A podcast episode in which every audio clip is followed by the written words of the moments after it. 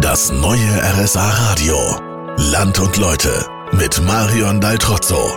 Die Stadt der schönen Brunnen wird der Ort, in dem ich heute bin, oft genannt. Ich bin in Wangen und es stimmt. Hier gibt es viele schöne Brunnen und einer ist mir besonders ins Auge gefallen, bei dem sieht man erstmal überhaupt kein Wasser. Erst wenn man näher kommt, kann es passieren, dass man von dem Brunnen nass gespritzt wird. Stadtführerin Beate Leupolz ist bei mir und die weiß mehr über den Brunnen.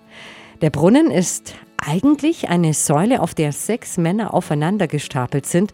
Was will uns denn der Künstler damit sagen? Es gibt so einen schönen Spruch bei uns am Brunnen, wenn man sechs Allgeier übereinander beiget, ist der oberste so verdruckt wie der unterste.